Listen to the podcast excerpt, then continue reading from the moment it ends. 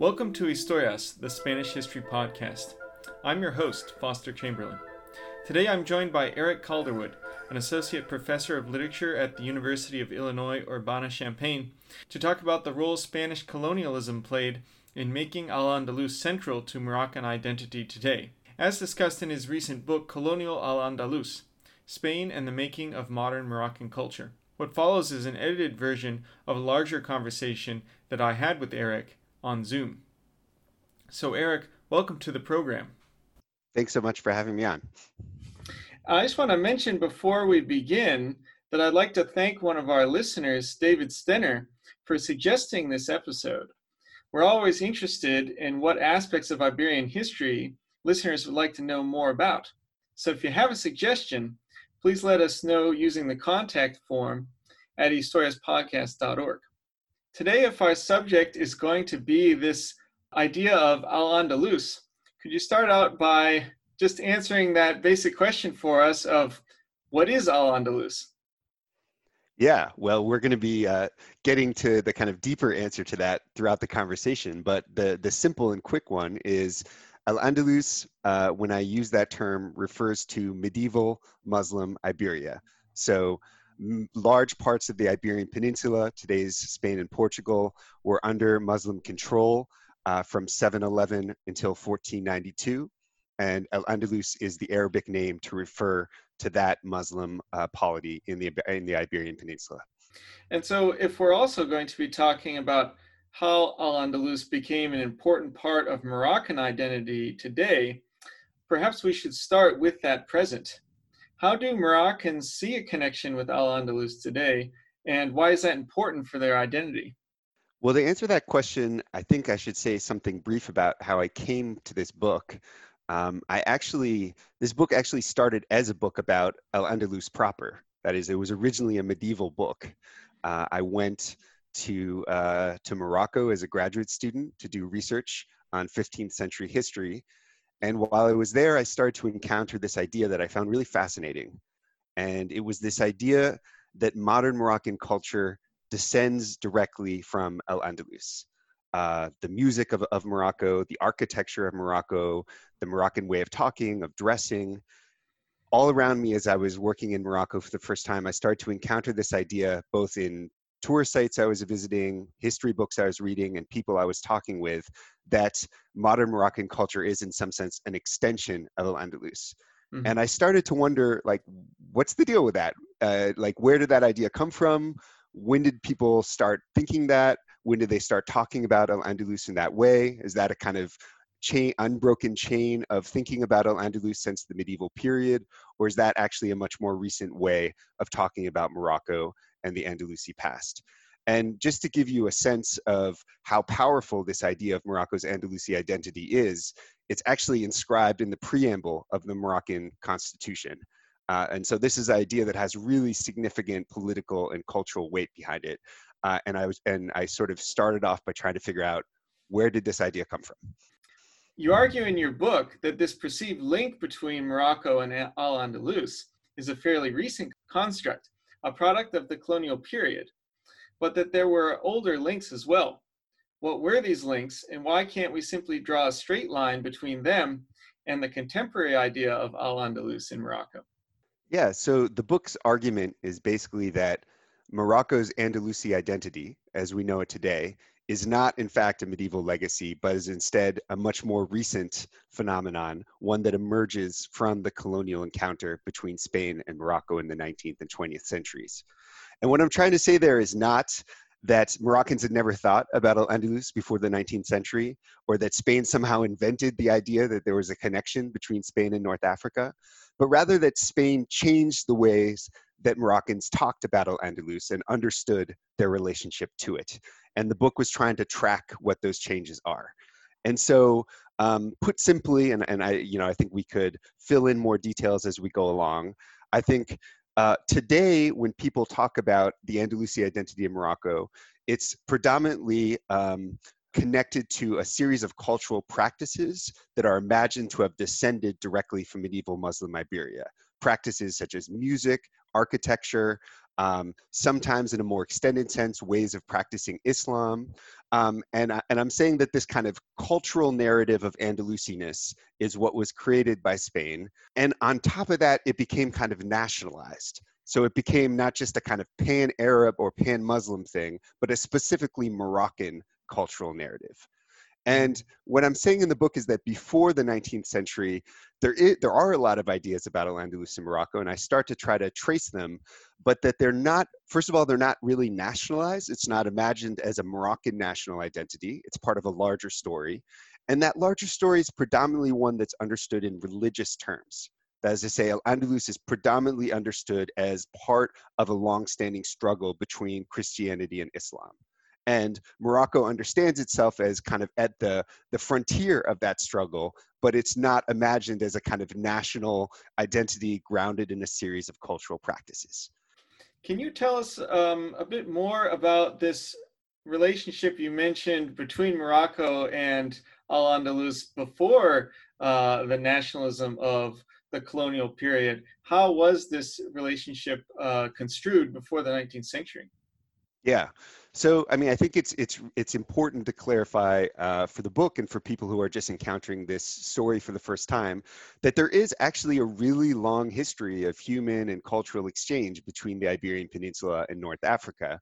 Most significantly for the story that I'm telling here, uh, in the period between, uh, say, 1492, so roughly the fall of the last Muslim kingdom, in the Iberian Peninsula to the beginning of the 17th century, a series of waves of mass migrations of Andalusis, both Muslim and Jewish, made their way from the northern shore of the Strait of Gibraltar to the southern shore. And so there was this kind of massive migration of this large population from what is today Spain to what is today Morocco. And that had a number of implications in Moroccan society. First of all, uh, the Andalusi community created a kind of sociocultural elite, one that often married amongst itself and uh, sort of held up their Andalusi heritage as a badge of, of prestige uh, almost in the way that one might kind of brag about being descended from the pilgrims today. It's a very rough analogy, but but you know there was a kind of there was a kind of prestige of origins attached to it. So there's a genealogical element, and then it's recalled as a moment of religious loss, as a moment in which a land of Muslim control was lost. Uh, to a Christian power, and it was understood very much in those religious terms. And so, what I'm saying in the book is a little bit like how did Al Andalus, as this sign of genealogical prestige and religious conflict, become instead this story of national identity grounded in largely secular cultural practices? So we're going to take a short pause here, and then when we come back, we'll look at uh, what some some of those connections were with colonial Spain and how this idea of Al Andalus in Morocco started to evolve.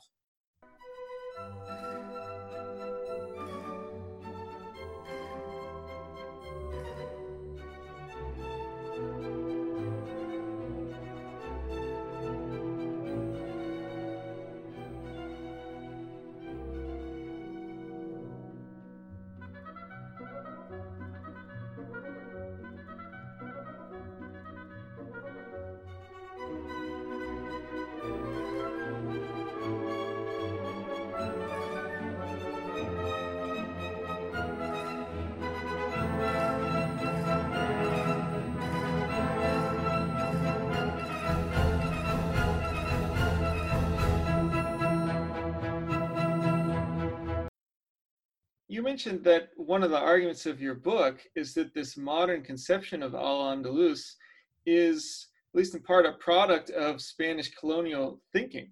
So, when did Spaniards start to see this connection between Al Andalus in Morocco and Spain, and why was that?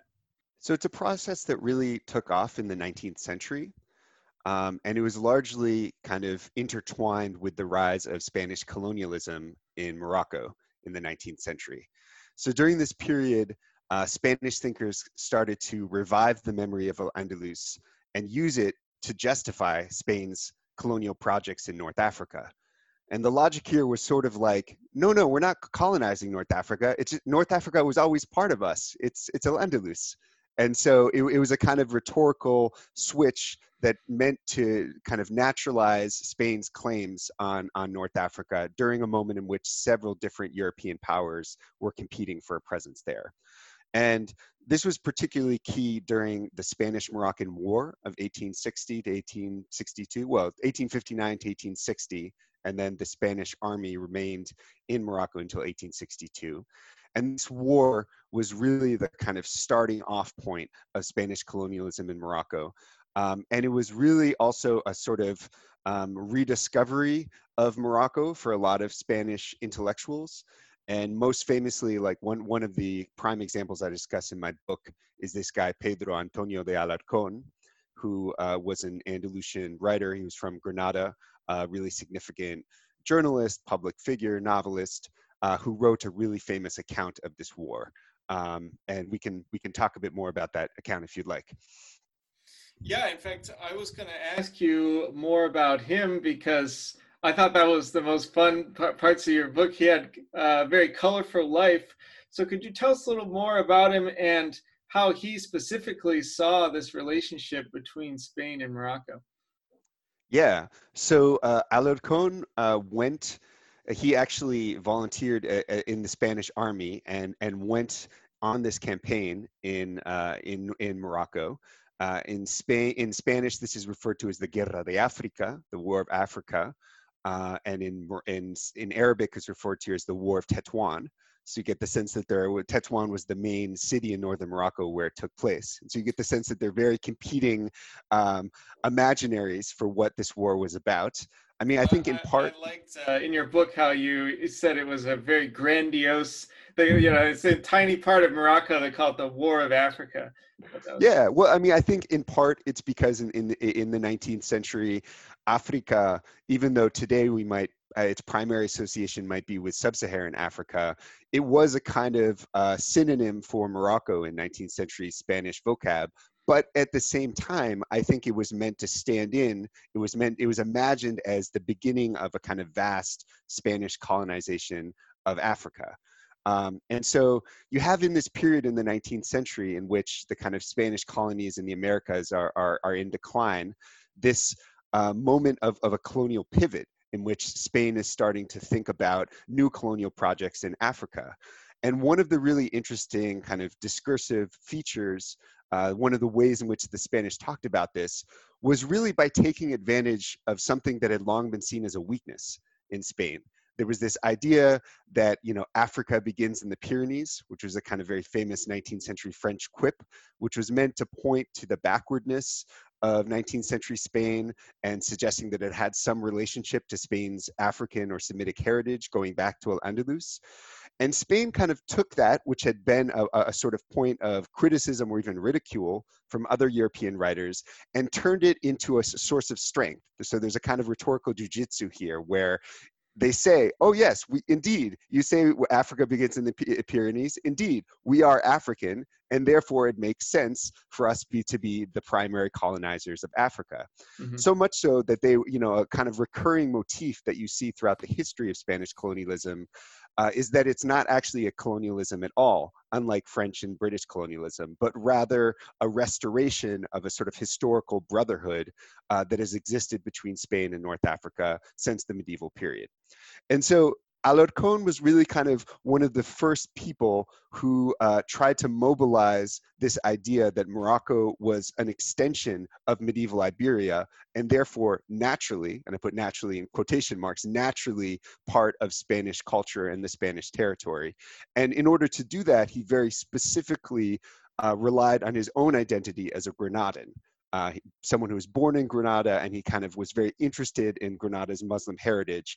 And his whole uh, diary about this war, which became a huge bestseller in, in, in Spain, uh, the basic thesis is Tetuan, this Moroccan city, is Granada. That like the two are basically interchangeable and part of the same cultural narrative. And for that reason, Alarcón, as a Granadan, is the best person to explain Tetuan to a Spanish audience.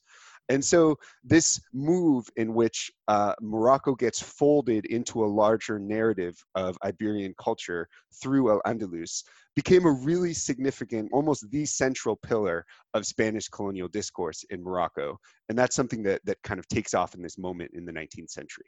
So I understand that, you know, according to your book, as we move into the late 19th and early 20th centuries, so um, after this war, this idea of a connection between Al-Andalus and Spain became even more prevalent.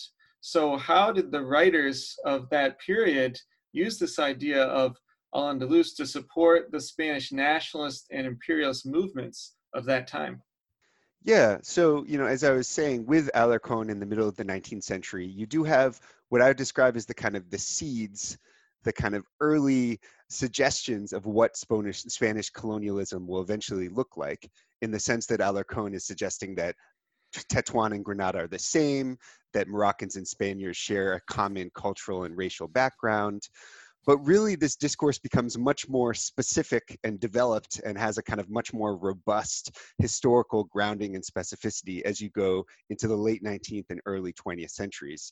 And really, the people driving that conversation are largely intellectuals based, like Alarcon, in southern Spain, in, in what is today the region known as Andalusia.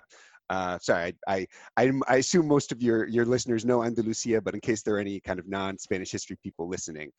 And, sure. and really the, the key the key point here is that for these thinkers in the early 20th century in Andalusia, they're trying to conflate three things that really should be kept separate. Andalusia, the southern region, Al-Andalus, medieval Muslim Iberia, and Morocco. And so the kind of key rhetorical claim is that these three things are united in space and time.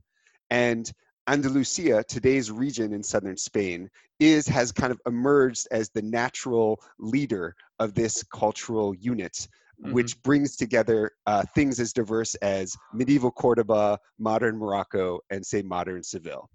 And so uh, the key example here would be someone like Blas Infante, uh, who today is celebrated as a, the sort of father figure of what is called Andalusismo, sometimes called Andalusian nationalism.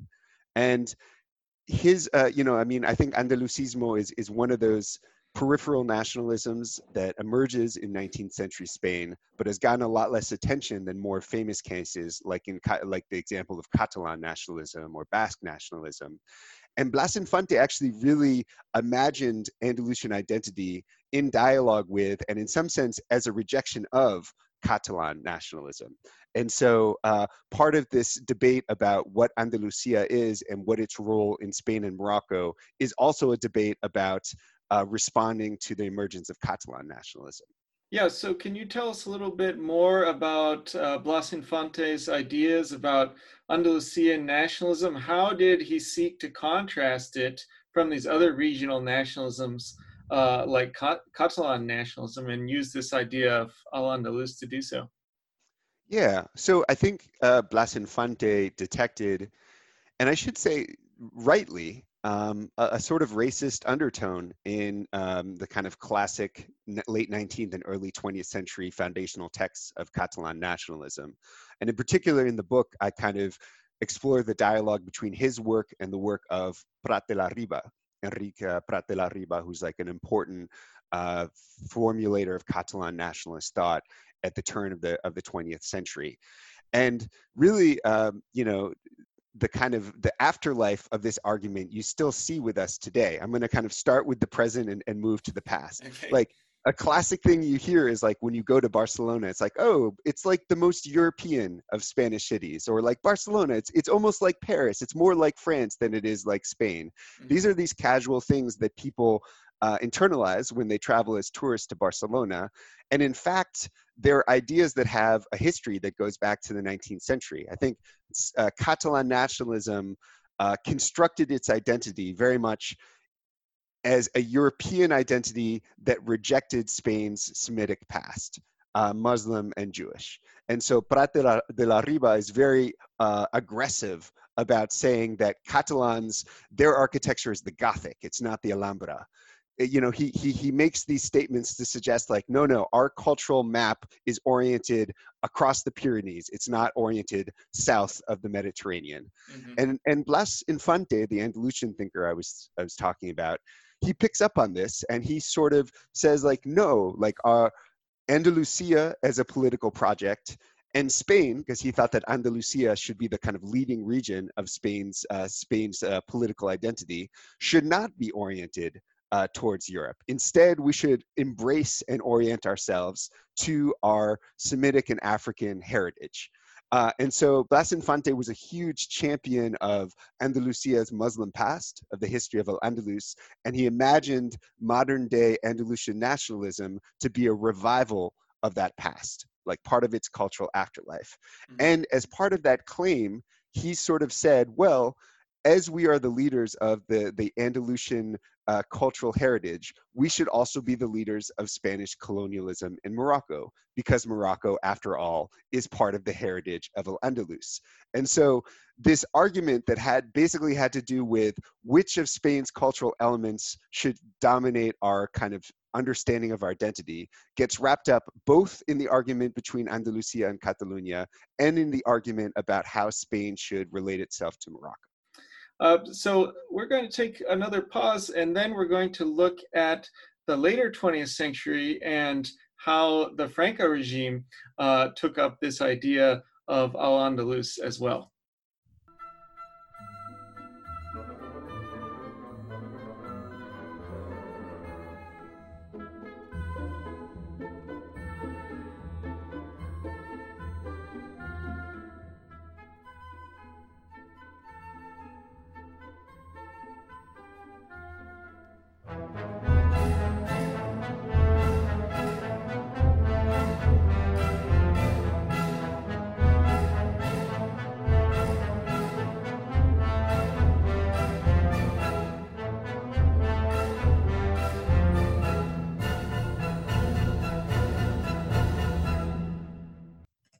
As we move into the Franco period, it's a bit ironic because Blas Infante was actually killed by Phalangists at the beginning of the Spanish Civil War. And yet, you argue in your book, Eric, that very soon uh, afterwards, the Franco regime began using some of his ideas to drum up Moroccan support for the war. Uh, so, how did this come about? How is this possible? Yeah, I think that this is one of the trickiest parts of the story, and it really um, kind of uh, bristles against or, or, kind of grates against some of our very common assumptions about the Spanish Civil War and what happens afterwards. Um, today, Blas Infante, as I said, is remembered as this father of Andalusian nationalism, and Andalusismo is very much imagined as a regional identity that was rooted in the in the Republican in the Republic and before, and uh, rooted out by the Franco regime. And so there's a kind of assumed enmity between the Franco regime and Andalusismo. Mm-hmm. And more broadly, I think, you know, if I can make a kind of bolder claim, I think we've sort of understood the Spanish Civil War to be this sort of rupture, this dividing line that separates two irreconcilable views of Spain. Uh, on the one hand, you have the Republicans who advocate for a kind of pluralistic and tolerant multicultural Spain. On the other hand, you have the Francoists who advocate for a kind of monocultural Catholic imperial Spain. Um, and this was the sort of tradition of understanding the Spanish Civil War that I was brought up in. That was kind of like my, that, you know, obviously there's a lot of nuances there, but in general, people didn't see a lot of space in between those two sides. And you know, Blas Infante's career, I think, is an interesting place to start undoing some of those assumptions. Mm-hmm. Because although it is true that Blas Infante himself was was assassinated by uh, by uh, rebel forces in the first months of the Spanish Civil War, his ideas long sur- uh, survived him and went on to have a really significant afterlife during the Francoist period. And so people kind of assume that Infante's ideas went underground during the Franco period and then kind of reemerged as a process of the democratic transition. And I'm saying no. Actually, Infante's ideas were taken up by many different uh, Francoists, particularly in Morocco, and turned into the kind of into the kind of main tropes of the justification of Spanish colonialism under uh, under the Franco regime. And so, mm-hmm. if anything, I would say that Blas Infante's ideas helped to plant the seeds for the discourses of colonialism under the Franco regime. Yeah, absolutely. So, could you tell us a little more about that? Um, how did Franco use the ideas of Blas Infante uh, and others as part of his project of national Catholicism? Yeah, well, I mean, so I'd say that that is probably the the real nitty gritty of the book, and so there's there uh-huh. I go into for someone who's interested in that. I you know maybe I can give a little shout out and like, hey, there's a there's a lot in there in, in the book for people who want to know more specific cases. But very broadly, I can say, um, you know, it's important to remember that about eighty thousand Moroccan soldiers fought in Franco's army during the Spanish Civil War, and as part of the really massive recruitment effort uh, to get Moroccans to fight in the in the in the Spanish Civil War, Franco kind of embarked on this massive propaganda ca- uh, campaign in Morocco, trying to cast himself as a friend of Al Andalus, a friend of the Andalusi heritage, a friend of Morocco, insofar as Morocco is an extension of Al Andalus, and more broadly, a friend of Islam in the Muslim world. As part of this kind of massive propaganda effort uh, to reach out to Moroccans, Franco granted really unprecedented freedoms to the Moroccan nationalist movement, which was already underway in Morocco. And this included the legalization of some of Morocco's first nationalist parties, and also not only the legalization, but also the active financing of several different prominent Moroccan newspapers of a nationalist orientation.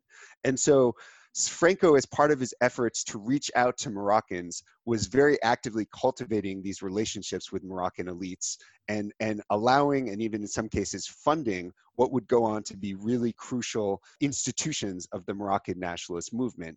And really, the kind of central theme of that reach out was that, first of all, Moroccans should fight with Franco because Franco is involved it's not a fight between uh, Republicans and and rebels in or, or, nationalists as he called them. Rather, this is part of the transhistorical uh, combat between people of faith and people without faith.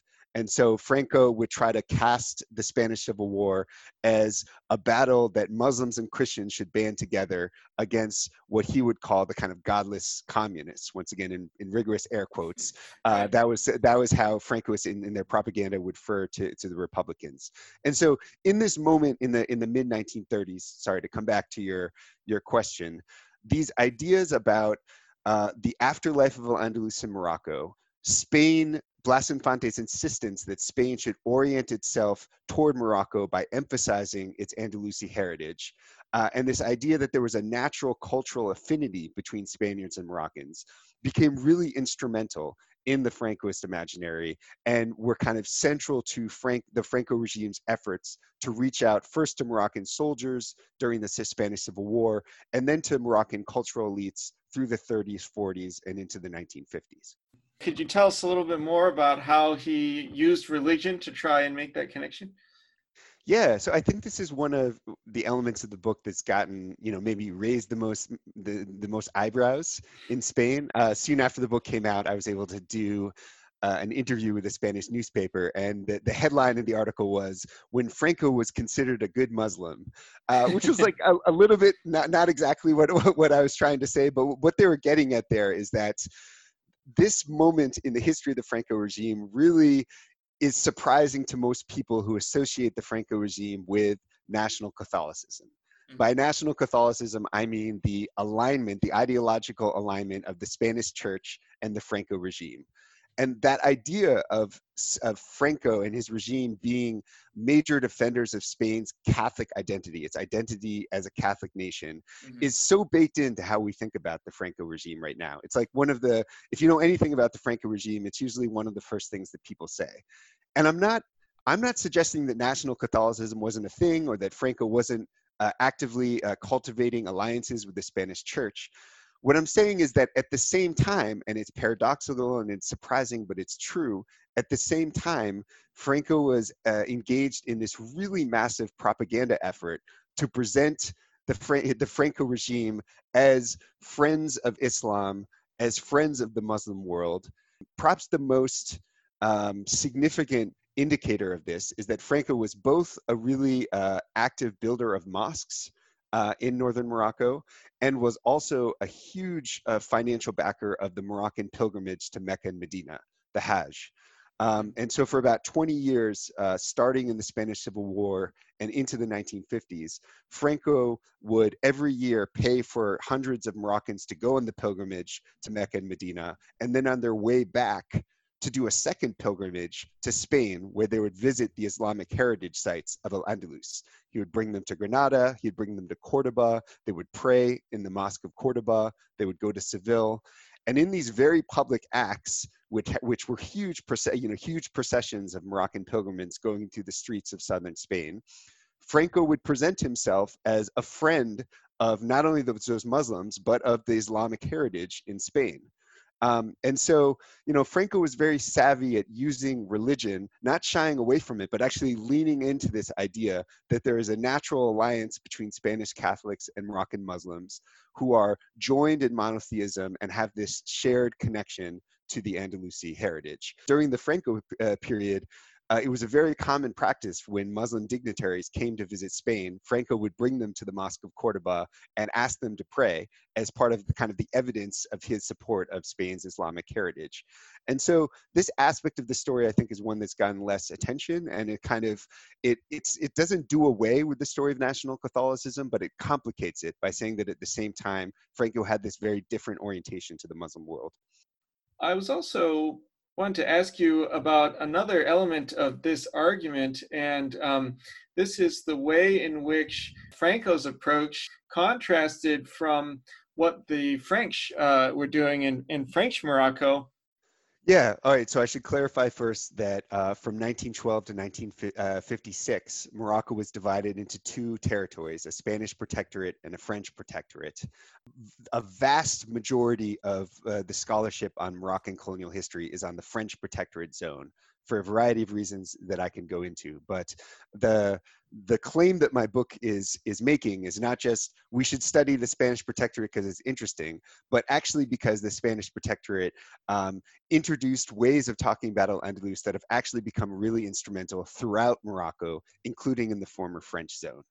And so throughout the, this protectorate period, 1912 to 1956, there's an ongoing competition between uh, the French and the Spanish about how they uh, justify their projects, how they uh, understand them within the longer arc of Spanish and French history, how they make the claim that they're the superior uh, colonizing force, and how they reach out to Moroccans. And I would say that this outreach uh, to the kind of Islamic dimension, this outreach to Moroccan Muslims by the Franco regime, is part of a much larger project of uh, trying to distinguish uh, Spanish colonialism from French colonialism. Uh, so the key the key thing to understand here is that um, there's a long-standing tradition in, in, in, in, French colonial culture, and in Morocco, this really takes off mostly in 1930 to try to divide between Moroccan uh, Berbers and Moroccan Arabs, which are kind of mm-hmm. two major ethnic groups in, in Morocco. And the French protectorate tried to create two different jurisdictions, two different legal distinctions, um, with the claim that Berbers weren't actually as attached to Islam as Arabs were. So this was part of a kind of long-standing French effort to claim that Berbers were really culturally closer to Europeans, not as attached to Islam as their Arab counterparts. And Franco, what he did, uh, uh, I, mean, before Franco, but really starting mostly in the Franco regime, this was seen as like a, a major effort to kind of intervene and say, look, Moroccans, the French are trying to divide you along ethnic lines. We, the Spanish, believe in the cultural and religious unity of Morocco. So we are defenders of Morocco's Islamic identity. And so Franco positioned himself as a defender of Morocco's Islamic identity in part uh, as part uh, it, more, largely to make the distinction between fr- the French and the Spanish because he, he said that the French were trying to divide Moroccans along ethnic lines. And a lot of Moroccan nationalists, I mean, this is a, a kind of one of the foundational moments of the Moroccan nationalist movement, saw the French Berber policy as an effort to divide Moroccan Muslims and did see it as an affront to Morocco's Islamic identity. And so they were very receptive to this, this message from the Spanish colonial authorities you argue in your book that even though the rhetoric on the part of the Franco regime was meant to reinforce this Spanish control over its colony, it actually wound up being taken up by the Moroccan nationalist movement. So, how did this happen? Um, what did they borrow from the Spanish, so to speak? Well, it's a, it's a really, in some ways, it's a surprising outcome, and in some some ways, it isn't. I mean, I think in some ways, the Franco regime was the victim of its own success, because the Franco regime had really actively, uh, at very least, countenanced and some might even say cultivated the Moroccan nationalist movement by legalizing parties, by funding newspapers, and by trying to position itself in alliance with the Moroccan nationalists and opposed to the French. And the natural result of this is that the Moroccan nationalists rose to power and eventually were able to get independence in the 1950s. And so that's kind of one way of telling the story. But beyond the kind of political machinations and the kind of creation of a variety of different political parties and newspapers, there's a larger cultural narrative that the Moroccan nationalist movement very much internalizes, adapts. It doesn't, they don't translate it wholesale, but takes from, from Spanish colonial culture and brings into the Moroccan mainstream. And this is this idea of Morocco's Andalusi heritage and the centrality of Al Andalus to modern Moroccan culture. Um, so one of the things about nationalist movements anywhere is that they have to define the nation right? Mm-hmm. you, know you, you have to figure like if you're advocating for a moroccan nation you have to say what is that that thing? Um, and so in the 1930s and 1940s there's this increasing emphasis on trying to define moroccanness cultural moroccanness trying to define what moroccan literature is what moroccan art is what it means uh, to, to be a moroccan. And a lot of the people driving this debate are people who came up through the ranks of the Spanish educational uh, system and Spanish colonial institutions, and very often were working in close collaboration with Spanish colonial authorities. And so this is a moment in which Moroccans start to translate this idea of Morocco as an extension of Al-Andalus, and not only that, but to kind of adopt this, what I would describe as the nationalized cultural narrative of Al-Andalus, that uh, in this period, Al-Andalus becomes something akin to a Moroccan national style. So no longer, it, no longer is it a kind of symbol of the conflict between Islam and Christianity. Instead, it becomes a particularly Moroccan way of continuing the artistic and cultural practices that emerged in the medieval period and were brought over to North Africa and, and kind of preserved until the present day. And so mm-hmm. this narrative of migration and preservation and the kind of embodiment of Andalus through a series of cultural practices, architecture, music, and so on. And I should say, like, the Spanish colonial authorities did a lot to promote what they called Morocco's Andalusi arts. These arts that were the object of a lot of colonial revival went on to become kind of pillars of what Moroccan national culture looks like in the 1950s and 1960s. And indeed, a lot of these same figures who were uh, educated by the Spanish, brought up through a lot of Spanish colonial institutions, went on to play very, uh, many of them went on to play leading roles in post independence Morocco uh, it, particularly in the Ministry of Education, the Ministry of Culture, and the National Library. So the kind of intellectual figures who are establishing a dominant narrative of what Moroccan history is in the 1950s, many of them are not only influenced by, but actually directly the result of these colonial, Spanish colonial institutions that had promoted Morocco's Andalusi heritage. So it's that transfer of ideas that happens between the 1930s and 1950s that I try to trace in the second half of the book. So I just have uh, one more question for you to conclude here. This imagined affinity between the colonizer and colonized, um, that, is that something that's unique to the Spanish and perhaps the Moroccan case? Or do you think that this perceived connection should change the way that we think about the relationship between colonizer and colonized more broadly? Yeah, so I, I, I don't think that it's unique. And like one of the exciting things uh, that I've, you know, happened as I've gone around and talked about this book is that people start to be like, oh yeah, I see a similar case. And like I've, I've seen similar analogous cases in other parts of the world. Mm-hmm. I do think that it that this particular case challenges the dominant understanding of what colonialism in North Africa and the Middle East looks like. Mm-hmm. I think that our understanding of that colonial moment is has been very much dominated by what I would call the kind of Edward Said model of the total difference between East and West and the presumed superiority of West over East. And I would say that this this case kind of complicates that because this is not Spanish colonialism is not a colonialism predicated on difference. it is, as I said before, a colonialism predicated on similarity. You know, I, I, I don't have like an easy answer to that question, but that's the kind of open-ended question Yeah. that that the book probes at. Like, what what does it mean to understand the exercise of power through a discourse? Uh, what does it mean to dominate through similarity? What does it mean to exercise power through affinity? And I think that not only should this change our understanding of some of the ways in which colonial power operated, but I also think that it should change the lenses to which we understand Spanish discourses today. As I'm sure you know, as many of your listeners will know, the idea of convivencia, the idea of the coexistence of Muslims, Christians, and Jews in medieval Iberia has become a really significant thing in, in, in contemporary Spain. Like if you go on tours, uh, if you visit any of the major tourist sites in southern Spain, you're gonna you're gonna encounter this idea. And what part of what I'm arguing at is that that idea, that celebration of affinity, celebration of coexistence, has a really complicated history. It's it's an idea that can be mobilized to celebrate interfaith tolerance, but it also has very recently been mobilized to justify colonial power. And we need to come up with a way of understanding that idea of Spanish history that takes into account that complexity, both its use for good and its use for, if not evil, at very least projects that we're not going to very easily want to associate ourselves, such as Spanish colonialism under the Franco regime. And so I think that's that's kind of the intervention I'm making is both changing the model of colonial power from one based on difference to one based on similarity, and changing how we understand this discourse of Andalusi tolerance and understanding that actually that very discourse, which we today think to be a kind of symbol of a certain kind of multicultural position that we understand to be against the, the, the legacy of the Franco regime, was in fact part and parcel of the culture of the Franco regime. Mm-hmm. And we need to take in, into account that, that history.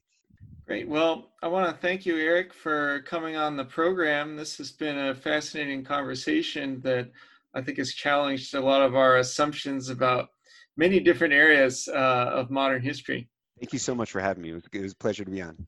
You have also done a couple of other uh, podcasts and a few newspaper pieces as well. So we're going to post links to those on the webpage for this episode. So if you would like to learn more, you can do it there.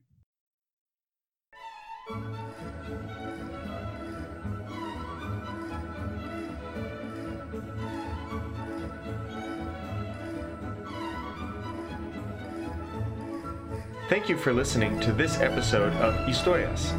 For additional information about our guest and a list of suggested readings, please visit our website at historiaspodcast.org. Also be sure to subscribe on iTunes or Google Play and to follow us on Facebook or Twitter so that you can be notified of new episodes.